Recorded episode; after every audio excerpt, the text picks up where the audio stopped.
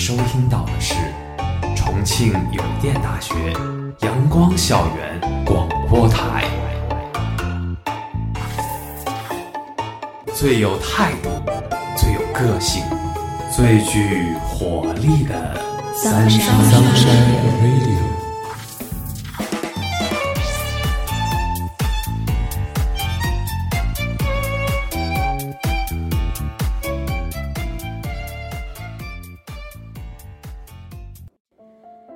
亲爱的听众朋友们，大家中午好，欢迎收听今天的阳光校园广播台，我是主播立冬，我是主播 Vivid。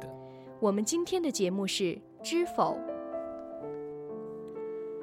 昨夜雨疏风骤，浓睡不消残酒。试问卷帘人，却道海棠依旧。知否知否？应是绿肥红瘦。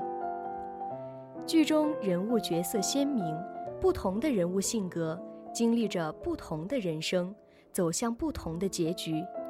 全剧以二叔与明兰的感情故事和赵宗全巩固政权两条线展开，剧情跌宕起伏，扣人心弦，让人欲罢不能。在欣赏消遣之余，这部剧也给我们带来了一些启发。剧中明兰的感情戏牵动着众人的心弦，正值妙龄的她先后经历了三段感情，最终明兰选择了顾廷烨。这看似是顾廷烨的巧妙设计，同时也是明兰的心之所向，是她最好的归宿。三个男人都想要娶明兰，可是最终能够给明兰幸福的只有顾廷烨一人。小公爷齐衡在当时的众多公子中可谓是卓尔不群，不仅家世显赫，更是品貌才华兼得，引来墨兰的仰慕，更有县主和容飞燕这样的名门新贵为之吸引。他却唯独钟情于六姑娘，处处表露情愫，私塾之时更是关心之至。明兰一生谨小慎微，虽有祖母依靠。却也靠自己隐忍度日。面对小公爷深情专一的态度，又何尝不明白？一直伏低做小的明兰自知自己的身份配不上元若，本该安安稳稳过日子，找个寻常人家嫁了，怎么敢高攀齐国公府？于是最开始对元若的态度是拒绝的。然而。初恋终究是无法抵抗的，在小公爷的再三攻势下，明兰终于放下了身份的差距，在小公爷面前展现了自己的真实想法，明知不可为，也要为自己谋幸福。可最终等来的却是元若迎娶县主的消息。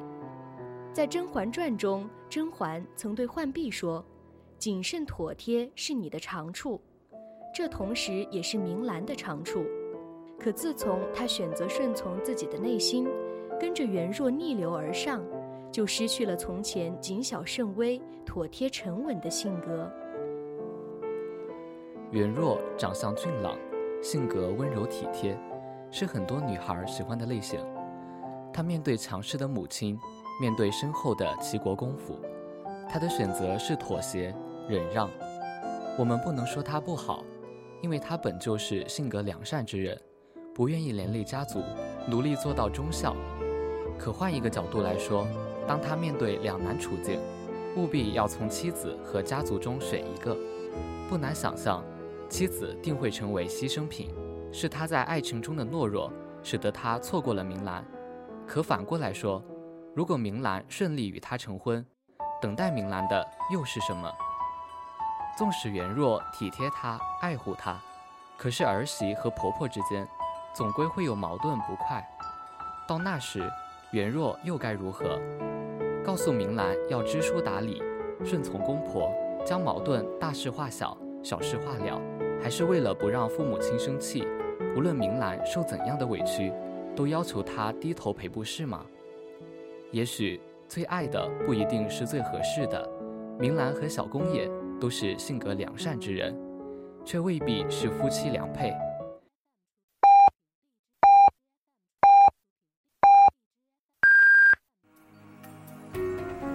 现在是北京时间正午十二点整，您收听到的是重庆邮电大学阳光校园广播台。就算他们在一起了，可是真的会幸福吗？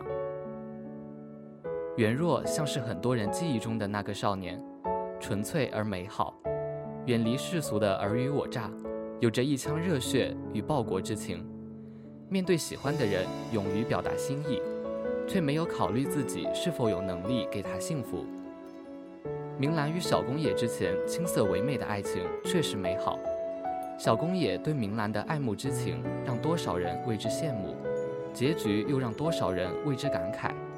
我们也舍不得这样年轻真挚的少年郎，可是同样，我们也不愿将自己的后半生托付给这样一个不能给自己足够安全感的人。贺弘文出身神医之家，也是盛老太太为明兰挑选的夫婿。书香门第的出身，让贺弘文有着温文尔雅的举止。如果在当今的社会，贺弘文一定是暖男一枚。他爱慕明兰，更是有意成就这段姻缘。不过，贺弘文虽然为人谦逊，性格上却优柔寡断，毫无主见，更是没有保护明兰的担当。面对曹家表妹的纠缠，贺弘文不知所措，还要娶曹家表妹为妾，令人失望。明兰失去小娘后，无人疼爱，只有祖母可依靠。贺宏文不懂得去保护明兰，终于让祖母和明兰放弃了这段姻缘。贺弘文为人不错，却不适合迎娶明兰，他懦弱的性格终究不能保护明兰。自古以来，大多都是男主外，女主内。身为男儿，就应该顶天立地，成为家庭的顶梁柱，承担起建功立业和照看家庭的责任担当。贺弘文虽然不是武将，不能在战场上大杀四方，可却有着高超的医术，可以陪伴妻儿，也是不错的选择。他这样的人，本该成为一个最保守妥帖的选择。可是，如果他心软的背后，藏着改不了的优柔寡断，那么这个选择也就可以排除了。本就是因为想过平淡的生活而选择了他，可是如果他对所有人都心软，狠不下心来，也豁不出去，处理不了任何难题和麻烦，那么和嫁入豪门有什么区别呢？同样是过不上安逸享乐的生活。其实，贺弘文和明兰只适合做朋友。却让明兰再一次失去心痛。不管怎样，适合自己最重要。有的人即使再好，但三观不同路，做法有分歧，不合适就是不合适。不同路的两个人，如果强行在一起，只能是彼此耽误，结局潦草。顾廷烨对明兰说：“我要你在这府邸之内，在你闺阁之外，凡尽我所有，以我所能。”事事皆要如你意，顺你心。说到保护明兰，还有谁能够比得上顾廷烨呢？早在小娘难产之时，明兰翻墙寻医，就曾被二叔帮助。她虽然出身侯府，但是母亲早亡，既没有得到父亲的爱护，又被继母捧杀，使得她在少年时期养成了桀骜不驯的性格。她从小就结识明兰。深知明兰谨小慎微处事生活，明白明兰看似无可挑剔的背后是无限的憋屈和委屈。一开始非常不喜欢曼娘，觉得为什么要有这样一个人出现，简直是在侮辱顾二。后来才慢慢发觉，正是因为这样一个阴险狠毒的人将顾二坑骗，取得他全部的信任，却又转眼抛之脑后，甚至试图杀死他。让顾廷烨家破人亡，顾廷烨历经坎坷之后，方能深知后宅不易，在迎娶明兰后，才会更加小心翼翼地珍重她。婚后的明兰得到了她想要的幸福，顾廷烨真心实意地爱她，明兰不用费心婆媳之争，更没有妻妾之争，一切都有顾廷烨在背后支持她。而换做小公爷和贺弘文。怕是不可避免的会遭受其一。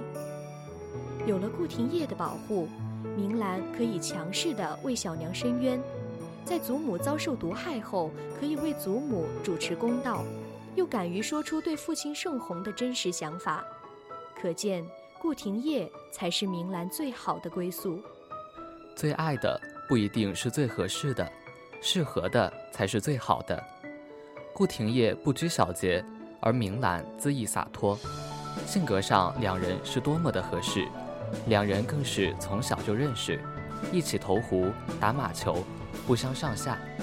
也许两人早就心生喜爱，却不自知。任何事都讲究一个协调，就如同太极图一样，黑中有白，白中有黑，相辅相成，互相依存。明兰心细，自小的经历使得她习惯隐忍，无论有怎样的委屈，总是自己默默承受。顾廷烨性格跋扈，喜怒不定，却肯冲冠一怒为红颜。两人都拥有手腕，却同时心怀善意。两个人终于被对方治愈，等到了自己的归宿。如明兰所说，懂得与人相处，要看一个人的低处。生活中，无论是交朋友，还是选择爱人，喜欢一个人的时候，都是深陷优点。而真正生活在一起，过的却是缺点。婚姻的长久，主要在于能否长时间接受一个人的缺点。婚前的这一刻，如果不上好，很容易成为日后婚姻破裂的导火索。既要约束自己，又要与人为善，使得夫妻之间的感情顺遂、平安如意。立冬，你更喜欢剧中三个男性角色中的哪一个呢？我可能也会像明兰一样选择顾廷烨。首先，顾廷烨有着一个男人最基本的担当和责任心，在婚姻当中，我认为这一点是非常重要的。此外，顾廷烨非常了解明兰，因为两个人有着相似的处境，所以顾廷烨总是能透过现象看向明兰的内心。而且成婚之后，明兰和顾廷烨的相处氛围格外融洽，这也是我非常羡慕的一点。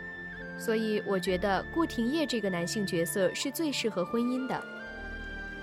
没错，在我们面对婚姻的选择之前，我们要像明兰一样多方考察，多去了解对方。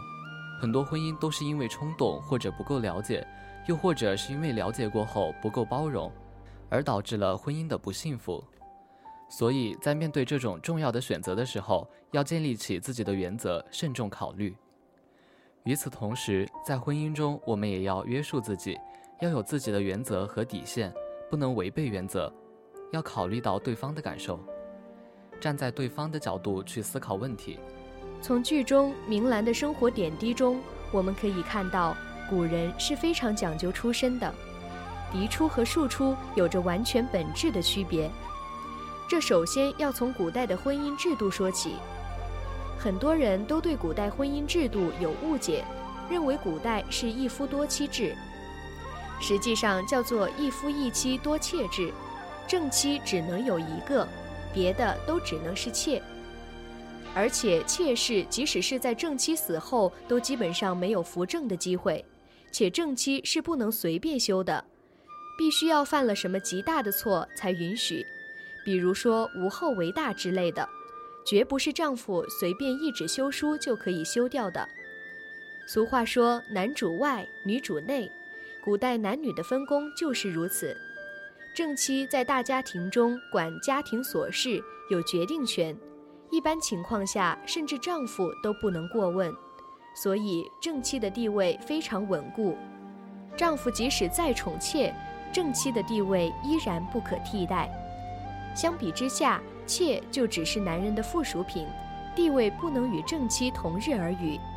即便个别宠妾能获得一些好的待遇，也很难凌驾于正妻之上，因为妻妾地位有别，自然所生子女地位也有别。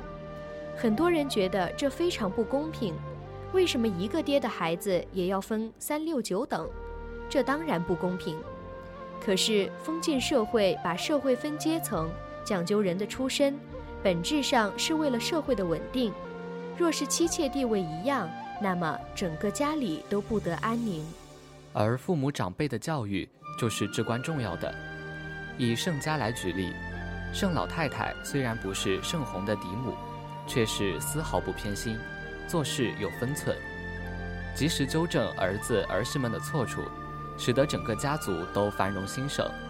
而盛红就是个典型的反例，妻子性格直，脾气大，他从心理上完全排斥。宠妾有心计，会示弱，会撒娇，他便一心偏爱。乃至盛老太太给他的评价是“宠妾灭妻，颠倒伦常”。看看这个家庭中宠妾林小娘办了多少荒唐事，就知道了。若是盛大人对妻妾按伦常礼法对待，对儿女尽可能一碗水端平，家里很可能就没有这些乱事。同时，一味地骄纵自己的儿女，结果只会养成孩子不知感恩且自私自利的性格，不仅得不偿失。而且耽误孩子的一生，盛家四姑娘的生母林小娘就是如此，贪图荣华富贵，哪怕做妾，也要费尽心机嫁入盛家。育有一儿一女，本该恪守本分，教育子女，却撺掇儿女处处与他人做比较，惹出多少事端。面对女儿的婚姻大事，没有仔细考量，竟然一味的想攀高枝，嫁入齐国公府。谋划不成，竟然让女儿重走自己当年的老路，嫁给梁家。不管是在什么时候，女儿家的清誉总是重要的。可林小娘作为母亲，没有让女儿树立正确的价值观，做出种种行为，不以为耻，反以为荣，实在是可叹。而顾廷烨的继母也是如此，明明可以母慈子孝，安安稳稳地过日子，就算自己所生的三哥继承不了爵位。但是上面有哥哥照顾着，一辈子平安喜乐，倒也舒坦。可他偏偏不顾儿子的想法，执意争夺爵位，使得家里鸡犬不宁，最终在大火中自尽，付出了生命的代价。就如剧中反复出现的一句话：“父母之爱子，则为之计深远。”人的成长，只有吃过苦，才能懂得珍惜。只有受过伤，才能知道如何更好地保护自己。适当给予孩子挫折教育，才是对他最大的负责。母亲的素养决定孩子的品德，父母的格局和眼界决定孩子的命运。孩子道德发展的源泉在于母亲的智慧、情感和内心。人在自己的道德发展中变得如何，决定于有什么样的母亲。因此，作为父母，应该努力提升自己的格局和眼界，因为父母的格局和眼界就是孩子人生的起跑线，也决定了孩子命运的走向。想要孩子成为什么样的人，那么你就去成为什么样的人。父母可以给予物质、金钱甚至权利，但若没有知识的储备和道德的约束，这些身外之物又能伴随几时呢？东野圭吾曾在十声中无奈感慨：“谁都想生在好人家，可无法选择父母。发给你什么样的牌，你就只能尽量打好它。”家庭教育的确对一个人的一生有着非常重要的影响，但真正决定自己一生的是自我教育。无论盛家还是顾家，因为家不和，纠纷多，几乎所有孩子的命运都遭受过磨难。或来自亲情，或来自婚姻，甚至阻碍了事业。可是有的涅槃而生，最终争取到了自己的幸福；有的一生被他人支配，无法为自己而活。在剧中，盛老太太的形象其实和《红楼梦》中的贾母有些相似，都是家中的主心骨，犹如定海神针一样的存在。由于他们的治下有方。整个家族才能因此而繁荣兴盛。毫无疑问，盛老太太这样的父母可以给家族带来正面的影响。但若是碰上了盛红这样的父亲，恐怕整个家都会鸡飞狗跳。其实，除了父母的影响，自己后天的努力也同样重要。就像剧中的明兰，母亲早亡，一直得不到父亲的重视。但她还是通过自己的努力改变了自己的命运，闯出了属于她自己的一片天地。明兰作为盛府的庶女，亲娘早逝，也不得父亲的喜欢，有幸得到祖母的庇佑，才没有在这大宅院中被人生吞活剥。所以自幼养成了谨慎妥帖的性格，守住自己的心，不因为琐事与他人发生争执。年纪虽小，可却活得最通透，深知明哲保身的重要性。这部剧里面的几个女主角个性色彩是极其鲜明的，她们的命运很大程度上就与是否懂得隐忍和低头有关。小时的明兰因家中用炭分配不公，强要告状，结果为母亲迎来了杀身之祸。她死去的魏小娘深知，她在这大家族中没有地位，卑微的活着不惹事才是生存之道。所以魏小娘临死之前告诉明兰，活下去。活下去就需要低头和隐忍。他生母死后，他便极其低调，绝不引来祸患，甚至不惜放弃自己的爱情。这就是有自知之明的表现。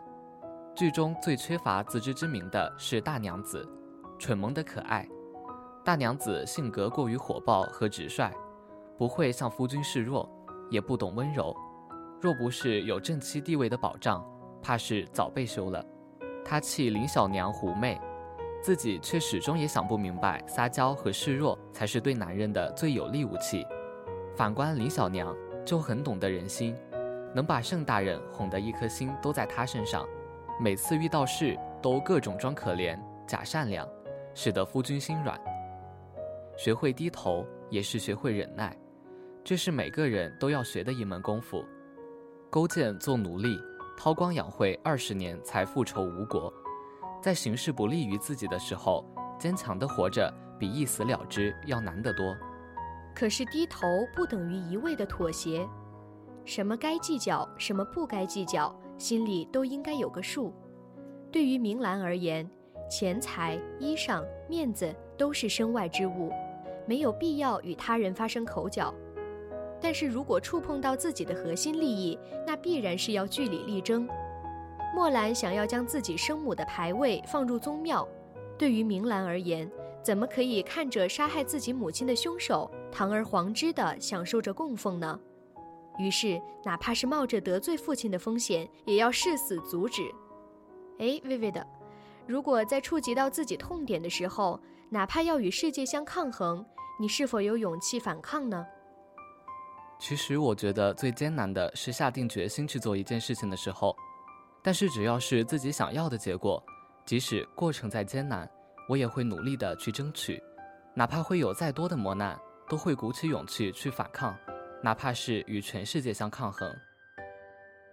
当祖母遭康姨母下毒陷害，险些丧命的时候，在明兰眼里，祖母从小悉心养育她，是她最重要的人。比自己的生命还要重要，所以当得知有人要害祖母时，即使身怀六甲，明兰也要帮祖母讨回公道。此时的明兰，已经不是往日听话、乖巧、顺从、低调的明兰了，而是不达目的誓不罢休。对手狡猾凶狠，父亲懦弱无能，只为保全面子。官人兄弟外出办公，可以说明兰是孤军作战。要是换做别人，或许早就放弃斗争了。明兰却没有，他沉着分析局势，设计将康姨母一干人等骗至盛甲，仔细盘问。最后终于弄清楚了整件事情的来龙去脉。当王家要来救人时，明兰更是顶着忤逆长辈的罪名抗争到底，誓要将凶手正法。怕事的人终难成大器，过于谨慎只会固步自封。只有在关键时候豁得出去，想尽一切办法，不惜一切代价，才能达到自己的目的。其实，豁得出去不是盲目的冲动，而是谋定而后动，打有把握之仗。明兰的生母总是说要忍让，可是适度的隐忍是谦和，过度的忍让就成了懦弱。当人们有保护伞时，总是肆意妄为，觉得有树可依。可是对于雨中光脚的孩子而言，只有奋力奔跑，才可以获得暂时遮风挡雨的地方。很多时候，孩子的世界不是大人能插手的，无论保护多么完善。可是，当孩子处于自己的圈子中，面对不公平待遇时，学会说不，就变成了人生必备的课程。其实，《知否》这部剧题材上来说是有新意的，在古装剧里面最火的莫过于宫斗剧，但是观众看了许多，未免会有些心理疲惫。其实，此剧与宫斗剧在很多情节上都很相似，但总的主题其实更应该偏重于家庭伦理，让我们对古代的婚姻生活和婚姻家庭的关系都有了更多的了解。而且《知否》里的很多观点和现象都能让观众深感共鸣。此外，《知否》和《甄嬛传》其实有一个相同的特点，就是不好好说话。有的人对台词还品出了《红楼梦》的味道。总之，有点刻意营造语言风格的感觉，就是不说普通的大白话。但总体上感觉还可以，尤其是家庭辩论环节，大家说话都是一套一套的。对仗工整，用词讲究，听着竟感觉上了一个层次。此外，剧中的演员演技也非常到位，尤其是盛老太太，一看就是老戏骨，把一位久经人世的老人的智慧表现得淋漓尽致。而小明兰的凌厉冲劲儿，大明兰的刻意低调，大娘子的无心机和暴脾气，林小娘的狐媚心机，以及圣主君的偏心不明理等等。性格色彩和冲突都非常的明显，有很多情节让人看着就干着急，说明是演出了味道。但是这部剧总的来说，感觉剧情推进还是有点慢，这也是少数几个比较欠缺的地方。其实总的来说，《知否》是一部非常优质的电视剧，其中一个非常明显的例子就是关于《知否》黑夜里的打光问题。任何电视剧、电影的拍摄都是需要打光的，特别是在黑夜。为了将演员的状态拍得好看，灯光是越亮越好。所以大家看很多古装剧，明明是黑夜，但是演员周边都很亮堂。而这一点上，《知否》居然另辟蹊径，他们选择的是用蜡烛来打光。对此，剧组说是要力求还原古装剧真实的场景。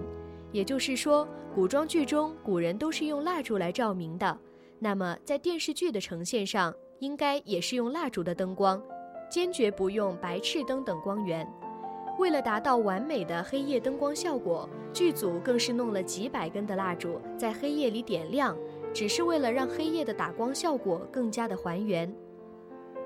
知否其实是将原著小说的架空嵌入了宋朝。在服化道方面乃至情节上，展现了一整套宋代美学，既有上层阶级焚香、点茶、插花、马球等风雅玩乐，又有普通市民、商贩的街上日常生活，一应俱全。须知，在此之前的古装剧，如此大规模且细致还原宋朝生活图景的还难得一见。情节上的慢。和道具服饰细节处的精致相得益彰，因此这部剧不再是完全靠一波三折的情节冲突吸引观众，在情节平缓处也有淡淡的美感，还丰富了观众的古代常识。比如剧中有齐国公独子为母亲贺寿准备礼物的一处小情节，他特意从都城最好的酒楼请来大厨，在府中做当时最新式的炒菜。观众便可了解到，炒菜这种烹饪手法是从宋朝开始出现的。此外，从齐国公夫人的台词中可以得知，宋朝时的酒楼大厨和家中掌灶大厨也都是女子，日常饮食多用煮和炸的方式。当现在的古装剧整体走入观众的审美疲劳区时，知否的出现力图将观众对古装剧的趣味引入更深一层。由单纯追求情节的引人入胜，拓展为了解更有品位的古典文化，勾勒出一个朝代的生活图景。毫无疑问，这种尝试是新鲜有趣的，也为古装剧的未来开拓出一条新的出路。我们相信友情，相信爱情，相信年少情深，必不会走到相看两厌。在这俗世中，想要不被外界改变，就要懂得如何坚守住自己的心，不用故作清高，也不要曲意逢迎，就安安静静地站在那里，看花开花落，人事变迁。沧海桑田，今天的节目到这里就结束了。我是主播 Vivid，我是主播立冬。如果你想收听我们的更多节目，欢迎在荔枝搜索电台重庆邮电大学阳光校园广播台。如果你有好的意见或者建议，可以在新浪微博搜索重庆邮电大学阳光校园广播台，或者关注我们的官方微信公众号“重邮阳光校广”，重庆邮电大学阳光校园广播台。更多精彩等你来。